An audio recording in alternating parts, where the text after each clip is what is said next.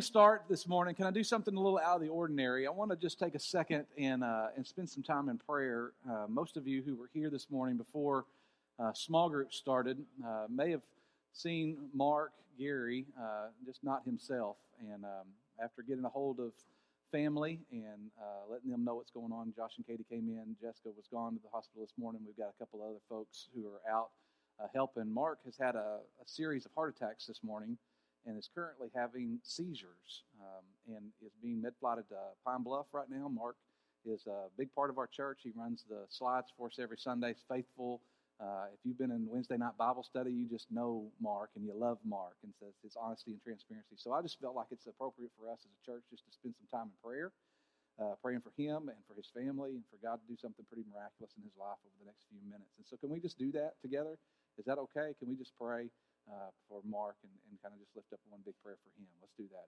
Father, we thank you for today and thank you for the truth of uh, those songs that we've sang of that we will not be moved. And, and Father, you are our strong foundation and you are all the things that we need you to be. And in this very moment, Father, we pray for Mark. Uh, one of our own who is uh, who's who's struggling right now, and God, we just pray that you would be uh, faithful to him, as he has been faithful to you, and God, that you would uh, that you would just fix whatever's going on, God, with his heart and with the seizures, and God, that you be with the doctors and the nurses and all those who are tending care to him, Father, for his family, uh, for Jacqueline Bryant, who's on her way down right now and, and trying to figure out where to go, and, and all things that are happening. Uh, God, we as a church are thankful for faithful members, and Father, when faithful members suffer, we, we lift them up. And so we thank you for an opportunity we have to do that this morning. So, Father, in your way, touch him and heal him and, and work in his life. And, and God, we can. Uh, we can be faithful to pray, but God, you are faithful above all things. And so we just entrust him to you in this moment. And we thank you for a church that believes in prayer and, uh, and who loves each other. And, and, so, Father, in this moment, we just lift him up and ask that you do something uh, miraculous, God, believing and knowing that you can. It's in Jesus' name we pray. Amen. I thank you for that. Thank you for uh, that. And as we find out information about him today, we'll obviously be letting some folks know uh, as we kind of move throughout the rest of this. Now, uh, if you are with us this morning, we are on the last of our Greater Love series sermons, and so you kind of kind of on the back side of this, which is okay. Uh, we've been talking about everything, uh, all things really love, from uh, the greatest love that we have that's expressed through Jesus, for our expression of love through our marriages. Last week we talked about uh, what love is and what it's not, what it does and what it does not, all out of 1 Corinthians chapter 13. And then we, we ended last week talking about how really that's supposed to be expressed through the church. We read that passage of Scripture in 1 Corinthians 13 and think, well, that's marital love, love is patient, love is kind, all that good stuff. But it's not talking about marriage, it's talking about how the church should love each other. And so I thought, as we begin to kind of put a bow and, and wrap up this whole series tonight in our, our six o'clock Bible study, uh, we're wrapping up our Everybody Always study, and that's just a study of practical application of how to love everybody all the time. And I thought, how can, how can we best appropriately wrap up this whole thought of love? And the best way I thought we could do that is let's, let's just talk about people that we don't like, right? Can we just do that as a church? Can we just talk about some people that we don't like? And I know that you're thinking, Matt, we can't do that. You're the preacher. We're not supposed to do that at church. As a matter of fact, some of you, I would bet on your way to church this morning were talking about somebody in the car on your way to church, then you pulled up in the parking lot and said, Now, let's stop talking about that. We're at church. As though Jesus can hear you in the parking lot, but can't hear you on the bypass, right? And it's the craziest thing because we talk about people all the time. And so I thought, what better way to wrap up this idea of love is just to talk about some folks. So let's just do this. Let's make a list. You have a bulletin, and there should be a little blank part in it. Let's just make a people list of people that we don't like. And we just write their name. Maybe it's the person sitting next to you and you need to write real small. Or maybe it's like, remember when you were a kid in, in school and you didn't want anybody cheating off your test? You kind of huddled around uh, your, your, your little pieces of paper. This whole idea of, of people that we don't like, we could make, we know their names, right? We know exactly who they are. We know probably where they live. We know what they've done to us to make us feel like we don't like them. And we can, we can make all these lists of, of people. Maybe it's somebody who's hurt us or somebody that we love, right? They've hurt somebody that we love. Maybe it's people who have unintentionally or intentionally done something to us. And it just, man, they just make the list. Maybe it's just people who are different than us. Maybe they, uh, they talk different or they, they act different or they parent different or they vote different or they, you know, they, they live different than us in some way or another. Maybe, maybe it's people who have talked about you almost as much as you've talked about them. Maybe those are the people who make the list. And the sad fact is, is I think a lot of us have more people on our do not like list than on our love list.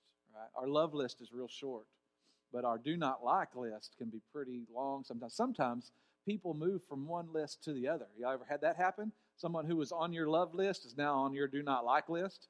And very rarely, it does happen, people who are on your do not like list get moved over to your love list. Uh, I, I really like this verse because if we're if we're pulling everything out of our uh, our theme verse for this whole um, uh, series is Jesus says that you know my command is this: love each other as I have loved you. Right? That's that's kind of been our focal verse for this last month of of sermons. This idea of love and and how we're supposed to interact with these people. Jesus addresses this, and he he he calls them a pretty harsh word. The people on our do not like list he calls them the Greek word ekthros. Okay, it's on the screen, it doesn't mean anything, but here's what's important. Okay, this word, ekthros, is where we get our English word uh, synechthry. And how many of you use that on a very regular basis, right? Synechthry. Synechthry means a hostile association. I'm a word nerd. Sometimes I like these big words, and this is just one of those uh, $10 words that I'll never, ever use in my whole life. But synechthry, you can even see it E C H T H R Y. It's where we kind of get that word ekthros from. And, and is, is our root word for synechthry. It just means hostile association. But if something is, it's okay, Dustin, you put that up there. If something is synechthran, that's a noun. And it means an insect living as an unwelcomed guest among other insects. It, the example that Webster's dictionary uses is like a beetle living among ants. it's not supposed to be there. It's not welcomed there. It's out of place there. And, and Jesus says all the people that we have on our on our do not like list is we've got some kind of hostile association with. We, feel like they don't belong, like they're not supposed to be where we are. And the word that we translate ekthros, the Greek word, into is just the word enemy. Now, we would think, we hear that verse and we say, I don't have any enemies, right? We think about enemies as somebody that was in this like this big major conflict over good and evil. It's something that we see portrayed on the screen, like uh, like Batman and Joker, or Wile E. Coyote and the Roadrunner, or a seventh grade boy and deodorant. It's just this weird thing where they have to be at enmity with each other. They are enemies of each other. They are at opposite ends of good and evil. But Jesus says, you know, all those people that that you feel like don't belong, that you feel like uh, are in a hostile association with you, he uses the word enemy. I think Jesus chooses his words very carefully. And because he has all that emotion behind it, all that all that reasoning behind all the reasons why they're on our list, all the hurts and all the names maybe that they've called you and all the situations around why they're on your list, and he still uses the word enemy because that's exactly how they're defined. Now, if I just stopped right there and, and, and I thought, okay, in this moment, Jesus understands, right? Because he's calling them an enemy. We can see them as an enemy. They're on our list, and everybody's on the same page, and we're all feeling very justified, right? Because even Jesus calls them enemies. But but Jesus doesn't just leave it there. He he takes us a little bit further, deeper, and, and, and even beyond our own comfort zone. And this is what he says. Luke chapter six, if you've got your Bible, here's our here's our passage of scripture this week. Luke chapter 6, verse 27. I tell you who hear me, love your enemies. Do good to those who hate you. Bless those who curse you and pray for those who mistreat you. And we all read that and go, What in the world? Like we all just found some, finally found some common ground. Jesus understands. He calls them our enemy. We understand that that word means enemy, and we all feel very justified. And then Jesus flips it and says, Oh, yeah, those people love those people. Bless those people. Do good by them. Pray for them. And we, we just want to feel like, God, I thought you understood. Like, right? I thought you got it. I thought we were on the same page. They've hurt us. They've done something to us. And we are in hostile relationship for a quote unquote good reason. And Jesus looks at you and he looks at me and he says, Trust me, I get it. I totally understand. Because that's how you were to me. And yet I still loved you. In church, man, we, we're two verses deep into this and we're already broken. We already understand that we're moving past the superficial dynamic of earthly relationships and see this is exactly how God identifies with us. And He says, Love your enemies, because guess what? I loved you. Because we were at one time enemies of God. Look at this verse in Romans chapter 5. I think I got it on the screen. It says this For if while we were still God's enemies, this is Paul talking, we were reconciled to Him through the death of His Son, how much more? having been reconciled, shall we be saved through his life. In other words, when we were God's enemies, he loved us enough to have right relationship with us by providing his son to die for us, us, the enemies.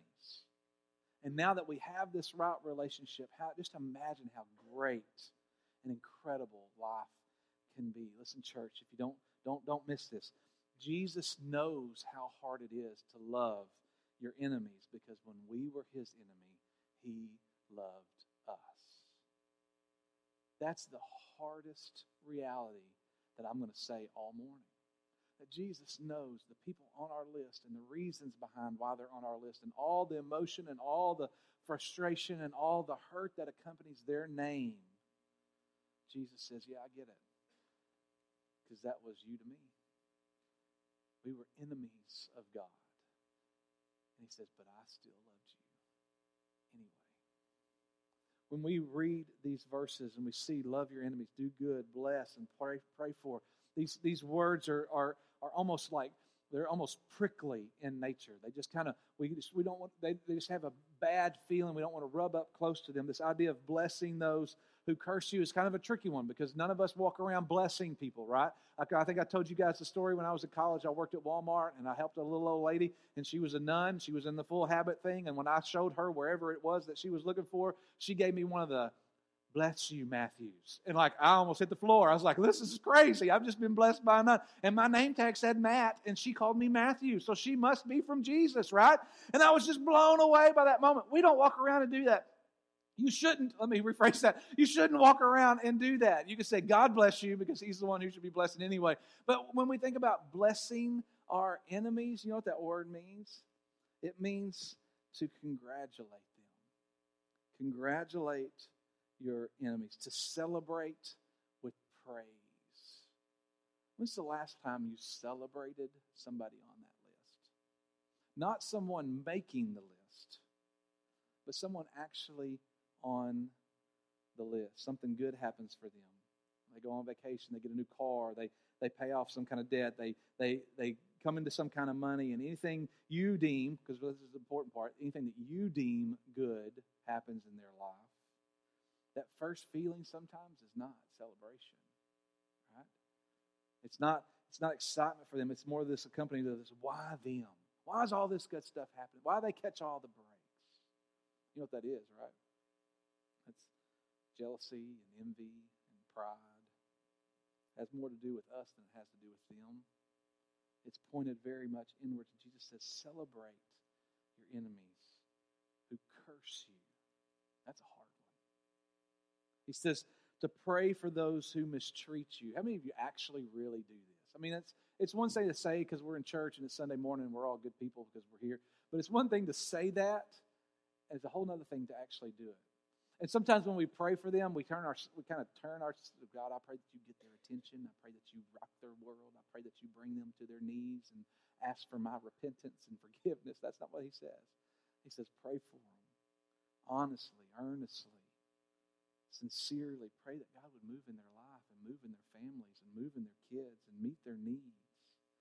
Listen, if Jesus can literally pray for the person who's nailing him to the cross, can we not pray for our quote unquote enemies?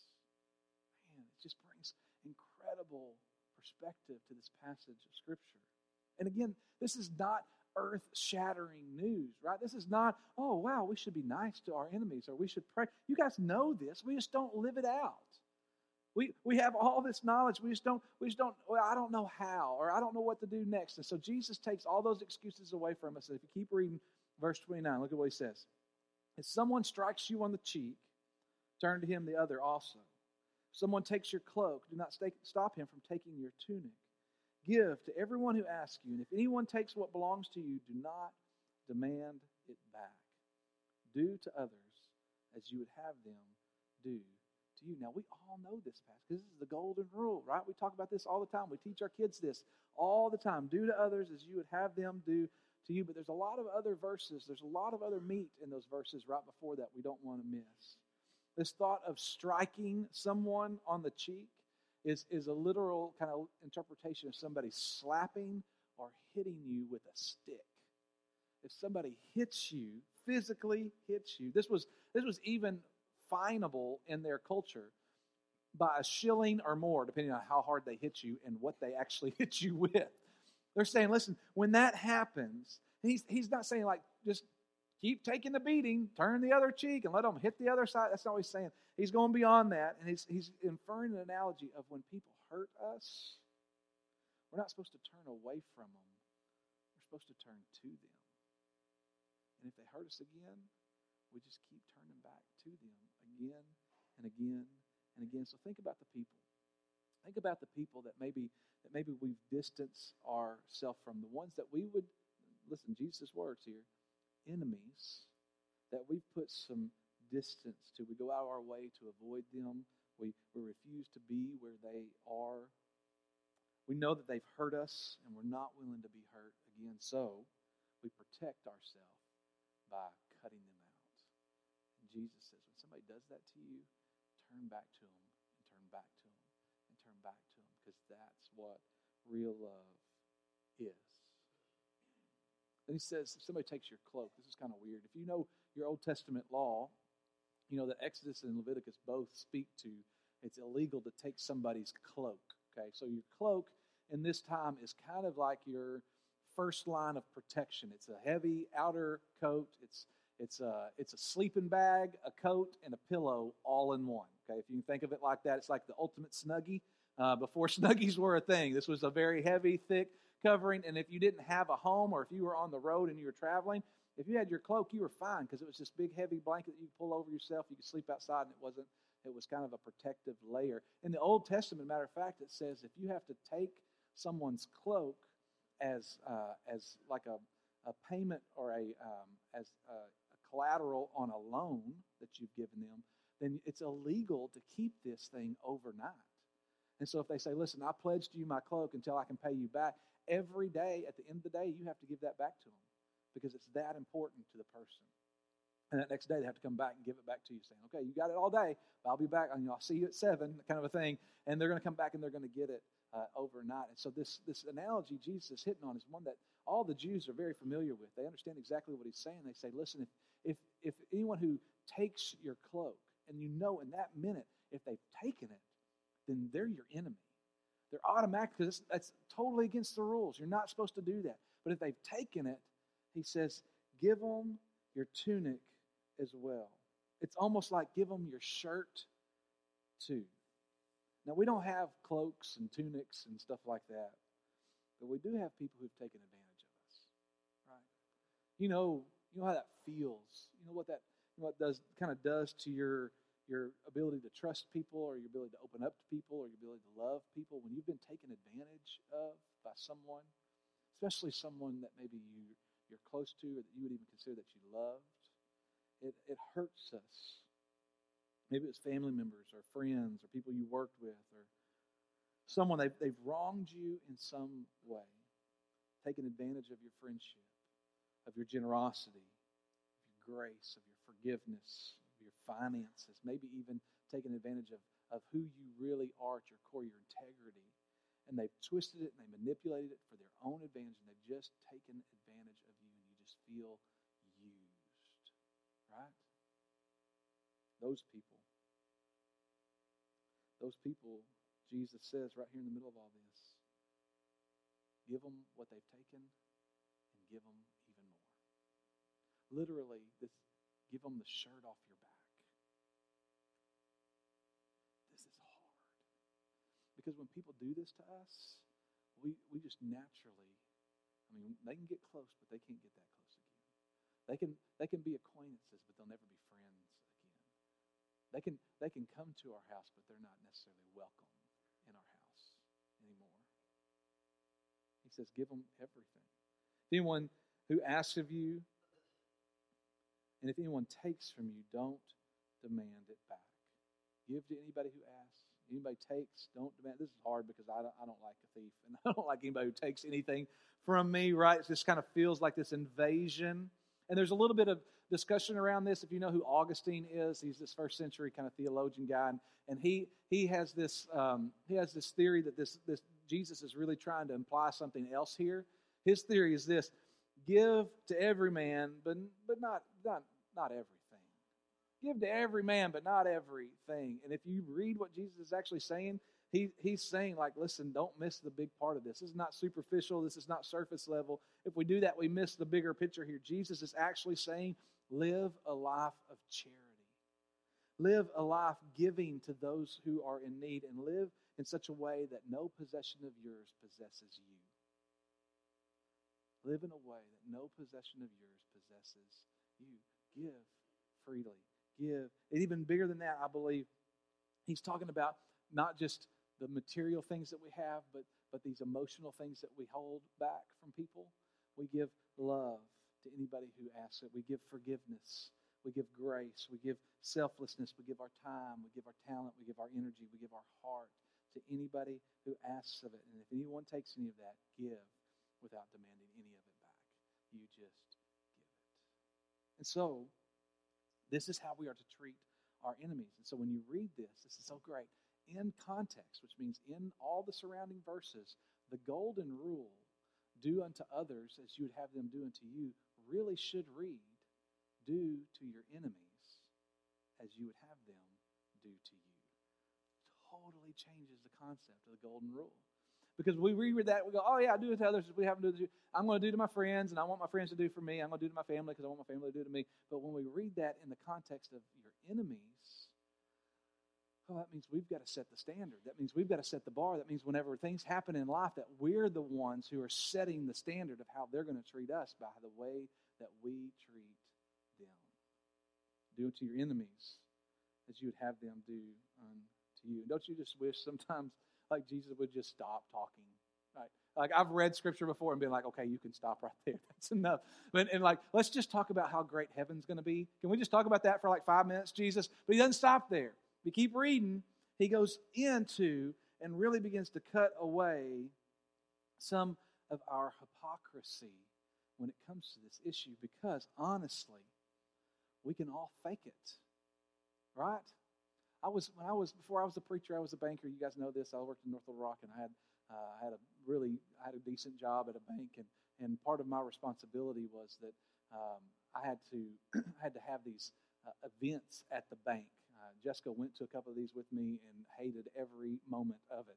Uh, and so we would have all these big wigs, all these really uh, wealthy people come in, and uh, and we'd host these. it's awful, but it's what it was. We host these wine and cheese events, and we'd people would drink stinky wine and eat stinky cheese. And and they would walk around and they'd just kind of smooze with people. Well i had to be there. I was like 24 25 i didn't know nothing about i didn't retirement was a foreign thought to me. A savings account was like greek to me. I didn't care anything about having a whole lot of money. I wanted to spend my money on my fiance and my girlfriend. And so that's what i did. And so i didn't have any money in the bank but i talked to people who had a whole lot of money in our bank. I'm talking like a whole lot of money and I had to work that room like a you'd have thought I was running for office. I was, I mean, I could go through and talk to people about their farming equipment, and I'd go over here and talk to this guy about his investments, and I'd go over here and talk to this guy about his wife spending all his money, and I'd go over here and talk about it was just I just had to play the role. And I hated it. I walked around the whole time without wine, P.S., just to keep all you at ease. I walked around that whole room and I would just talk to people and I would just fake it. And I would, if Jessica wasn't there, I would leave and I'd call her and go, Oh my gosh. She said, Was it that bad? I was like, It was that bad. I said, it's just a room full of people that I don't have anything in common with, and I just don't think I'm ever going to, right? And so we can all fake it. Some of y'all do that every day. You go into your office and you fake it. Sometimes you go into your homes fake it. And we just live with this fake it till we make it mentality and we just get through what we got to get through. And so even when we're around our enemies, that's just man, that's just one more hat we can put on, one more smile we can plaster, and we can smile, we can greet, and we can grit our teeth, and we can say, "We love you guys. I just can't wait to see you again." And you get back in your car and say, "We're never hanging out with those people again," because that's what we do. And Jesus cuts through all of that and pushes into the heart of the issue. Keep reading verse 32. If you love those who love you, what credit is that to you? Even, even sinners love those who love them. And if you do good to those who do good to you, what credit is that to you? Even sinners do that.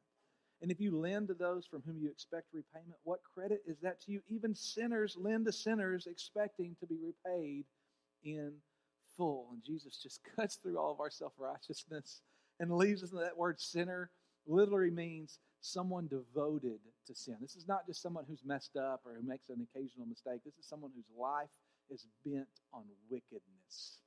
And they're saying, listen, if you're going to take the easy way out, if you're going to love those who love you back, and if you do good to those who do good back to you, if you lend to people who know that you know will and can repay you, then, then don't say that's the Christian thing to do.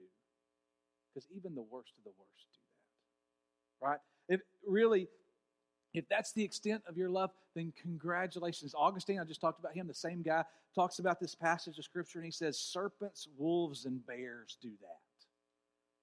He, he narrows this down to the this is this primal animalistic behavior. Even the basics of basic animals do this. In other words, Jesus is looking at us very in our face and saying, Don't claim to love if the only people you love are those who love you back.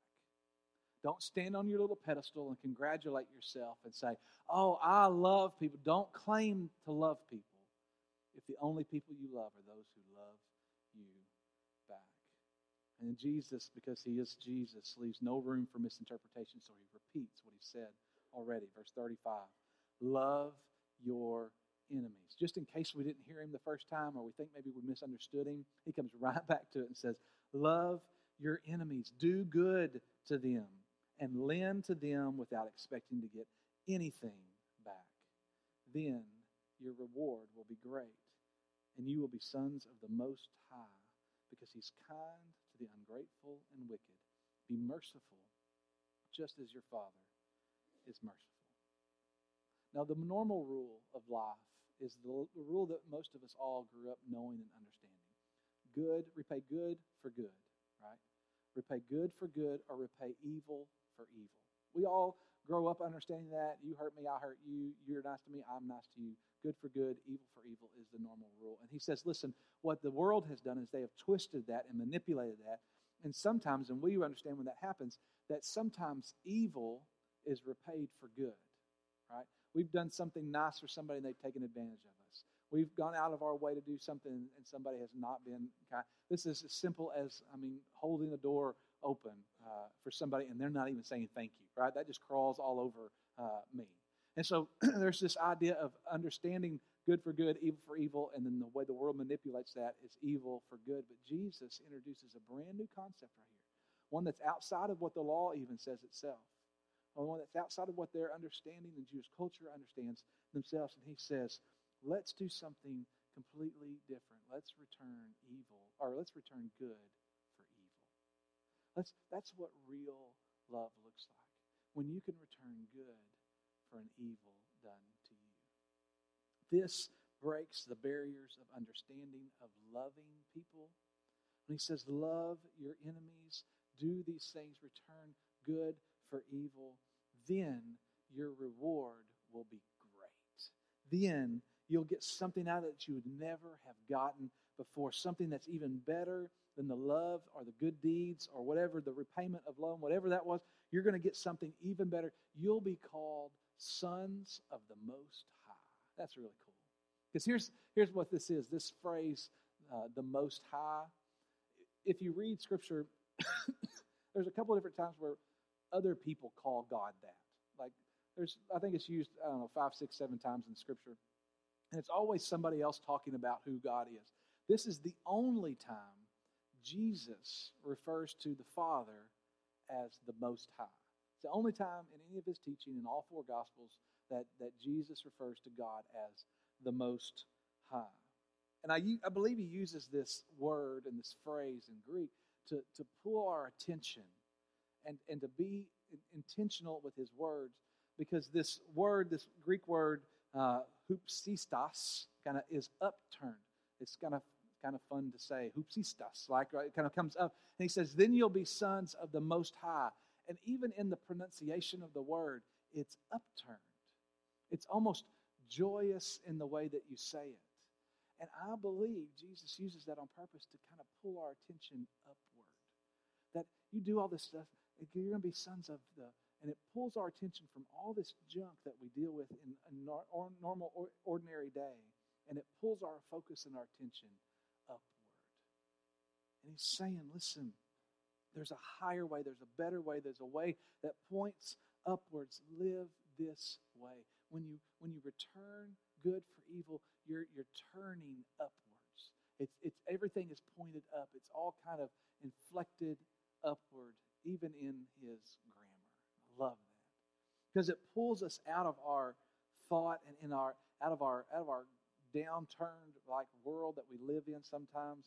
And he's saying, listen, I, I, I believe that the Most High, the Most High, He is, He is kind to the ungrateful and wicked. He is merciful. And church, like, listen, we read all this. Aren't you glad He is? Aren't you glad He's kind to the ungrateful and to the wicked? Because in the middle of the worst mistake of your life, He was merciful. In the middle of your disobedience and rebellion, He was merciful. In the middle of our opposition to Him, He was merciful. And now He looks at us and He just says, Treat each other like I treated you. When you were against me, I loved you. When you were opposed to me, I gave grace to you. I was merciful to you. Just treat other people like I treated you. In church, extend grace and mercy and forgiveness. Jesus is basically looking at us saying, I died for you. Yet while we were still sinners, Christ died for us.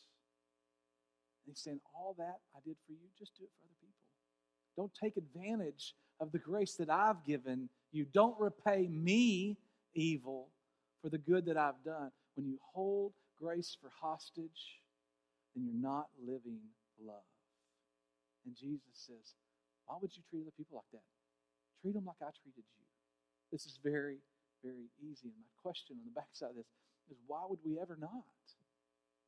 When, when we are faced with the reality of how much God loved us and how He extended grace to us and how He forgiven us and how He gives us mercy and all that stuff, when we were enemies of God, why would we never not do that for other people? And I'm going to answer that question for you. Because we forget. Not forget to do it, but we forget what it's like to be lost. Some of us who have been Christians for a long time, and maybe you've been living your life and your focus is Jesus and you've been you've been trying to do the things right and you parent you try to parent well and you try to have a great marriage relationship and you try to love people and you try to extend all that kind of stuff and you do all the things like you're supposed to you consistently give out love and mercy and grace and at some point we forget what it's like to be opposed to God.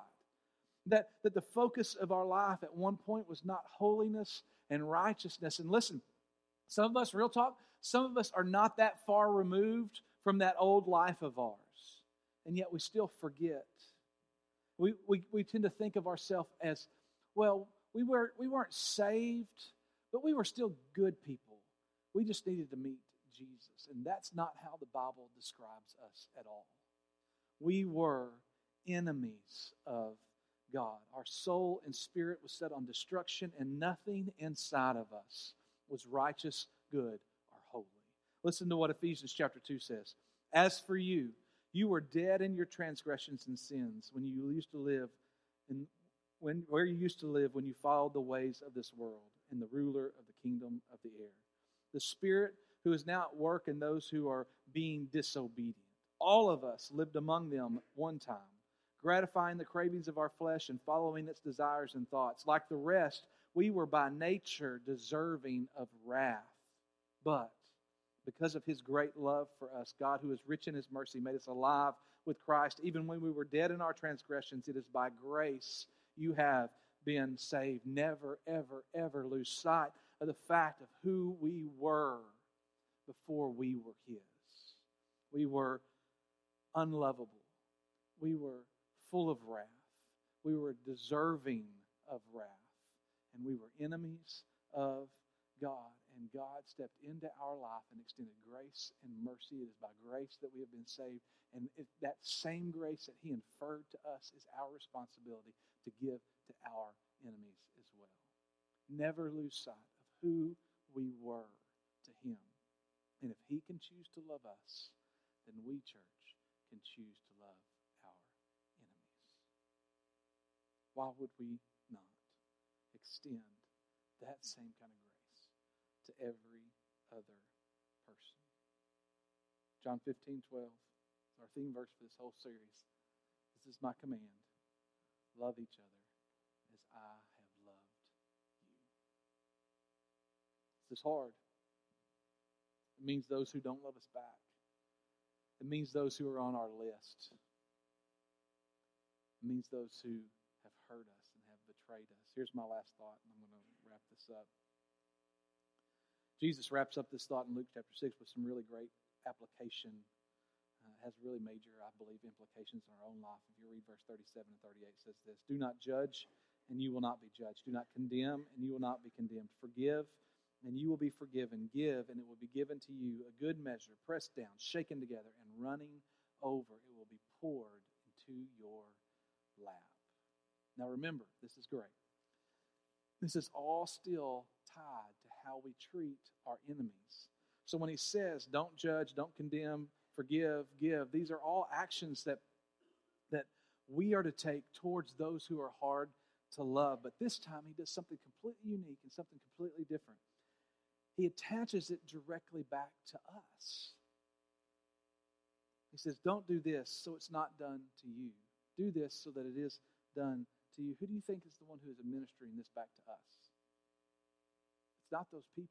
Remember last week I talked about Deborah. Y'all remember who was here last week? We talked about Deborah, and here comes Deborah. I totally forgot that Fran Vanderswam's name is Deborah, and so I caught it in the in the hallway. She's like, "Let me list off for you all the Deborahs. It's Deborah Hargrave. It's me, Deborah LaFran." And, and she started listing off all. So if your name's Deborah, I'm sorry, okay. But remember Deborah from last week?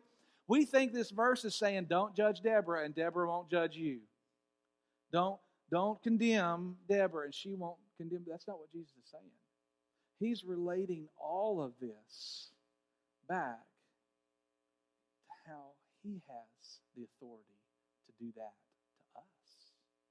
He says, Don't judge, condemn, forgive, give, all this kind of stuff because I won't do that to you. It has nothing to do with Deborah anymore. It has nothing to do with those people on our list anymore. It's all in how he we don't do this to those people, He won't do that to us. Remember in week one, I said this. I think about the last three difficult people that you've encountered, maybe a family member, coworker, your spouse, or whatever, what if God loved you the way you loved them? In this verse, he basically says that he will. He will he will extend grace to us as we extend grace to other people. He will forgive us as much as we have forgiven other people. And this church should shake us to our core because we're not good at this. Because they're our enemies. We've labeled them. I stopped short on that verse. If you've got your Bible open, I stopped with it would be poured into your lap. But Jesus keeps talking and he says this For the measure you use, it will be measured to you. Like if we're we're talking about grace and love and forgiveness, right? We're talking about all that stuff. We want God to use like buckets full on us, right? And then we we dip into that same and we just we just kind of toss a little bit to our enemies. And and Jesus says in very straightforward language, whatever you do for other people is how I'm going to do for you. However you love other people, I'll love you. However you give mercy and grace and forgiveness for other people, that's how I'll extend it to you. But however you condemn other people, that's how I'll condemn you. How you hold back forgiveness and love and all that kind of stuff, then if that's what you want to do, then that's what I'll do for you too, church. This is my command. Love each other as I have loved you. This goes beyond the names on our list. If you wrote down physical names on your list, then, then you are brave and congratulations. I'm proud of you. But a lot of us didn't physically write them down, but we know who they are. We know exactly what they've done. We know how they've hurt us. We know that our families have been maybe even wrecked from some of their actions. And Jesus says, those people are the ones you're supposed to love. Because, listen, we can love each other, and it's easy to love each other. I would even say 99.9% of everybody in this room, it's easy to love. Even every dynamic of every relationship that's in this room, we know they're easy to love. But what happens when we express grace and love and forgiveness to those hard to love people? I believe God loves us like that too. So here's what's great we have our list in our piece of paper or maybe even in our mind. And if you made that list physically, then I just want you to scratch it out because it doesn't matter. And I want you to write down your name Matt, Mark, Keith, Deborah. We were all on God's list one time, too. We were enemies of him. And you know what he did with that? He scratched your name off the list. He stepped out of heaven and he said, Let me show you what it's right, like to be reconciled to God. You know what that word reconciled means? It means to be put back in right relationship as though it was never broken. Put it back like it never was broken before like it never even happened. We're reconciled to God in that way. So here's what I'm going to ask you to do, church. And we're going to stand. TJ's going to come and and we're going to pray and they're going to have an invitation. But here's here's what I want you to do during your invitation this morning. This morning, your goal is to recognize the people on your list and begin to scratch them off. They're not my enemy. They're not, they're not my enemy. They're not, they may have hurt me, but they're not my enemy. They're not, they're not the person that I, that I withhold grace or mercy from. That's not what God wants me to do. They're no longer my enemy. So now I have to reconcile those relationships. Maybe it's relationships in your own home. Maybe it's relationships with extended family members. Maybe it's friends. Maybe it's church members. Whoever it is, you know who it is. You know those people that we've been talking about. But would you ever, ever want God to love you the way you love them? Maybe it's time we start loving them the way God loves us. And you quickly realize that they're no longer enemies. Will you stand with me as we pray? Hey, this is Matt Overall. The pastor here at Emmanuel Baptist Church. Just want to say thanks so much for watching our services, whether through our television ministry or our online ministry. We appreciate you so much being a part of Emmanuel Baptist Church, and we'd love to have you come and join our worship service. Uh, Sunday morning service starts at 10:30. Our small groups start at 9:30, and we'd love to have you be a part of it. We've got a lot of different ministries that happen at Emmanuel, from our children and youth that's focused on Wednesday nights to our uh, women's Bible studies that happen throughout the week. We'd love to have you be a part of everything that's going on here at Emmanuel. Thanks for watching.